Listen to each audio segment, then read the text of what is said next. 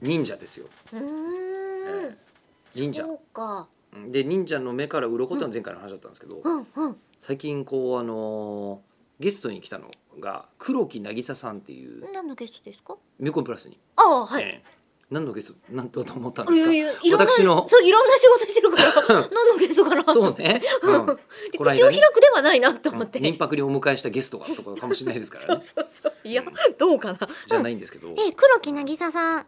うんやばい民泊って言ったせいでまた余計なこと思いついちゃった黒木渚さんの他にもどっちから先行きますかうーん民泊み渚さん民泊またのお越しお待ちしておりちょっと後であの言いますけど、はいあのこうみ民泊って、うんえー要はあの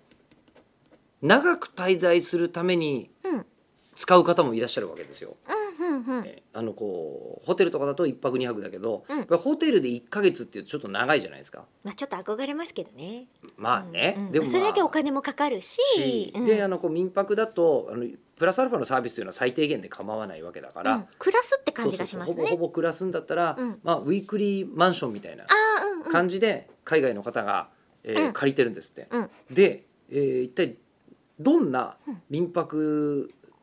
需要がその1か月も滞在する海外の方にあうんうんうんあるのかという何のために一ヶ月も借りるのかってことそう最近うん私あのこう民泊自分でやろう本当にやろうと思ってもう2年ぐらい言ってるんですけえどずっと物件探して探して見つかんないあーなかなか、まあ、なかなか見つからなくて、まあ、それはとりあえず置いときますが、うんうん見つからないんですがあので民泊関係の話人に話を聞いてたら、忍者修行のために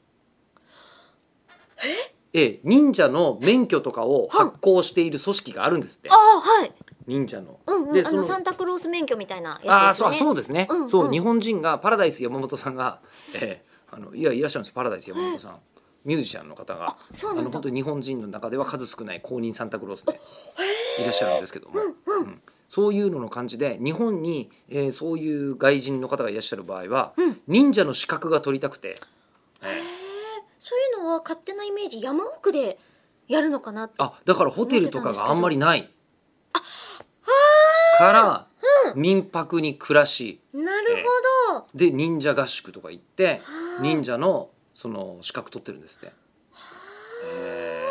もうだって自分たちで生活するのもちょっと忍者修行の一環みたいなところありますもんね。まあそうなんですよエゼンスエゼンで修行するってなかなまずかなないいですともん思ね。うんで、うん、だからまあでも冷静に言うともうそれ忍者だよね、そうですねもほぼほぼ 人里に人人里にいつの間にか離れ て隠れ住んで修行してんでしょ、うんうんだもんだからあれは堂々とね修行法に触れずにというよりうんうんだってしかもむしろ資格取っちゃったらさどこの誰だか分かっちゃうわけでしょ、そうですね資格取っちゃダメだよね忍者はね、うん、というなんかそういう話が気になっていある今りまし日たとこの頃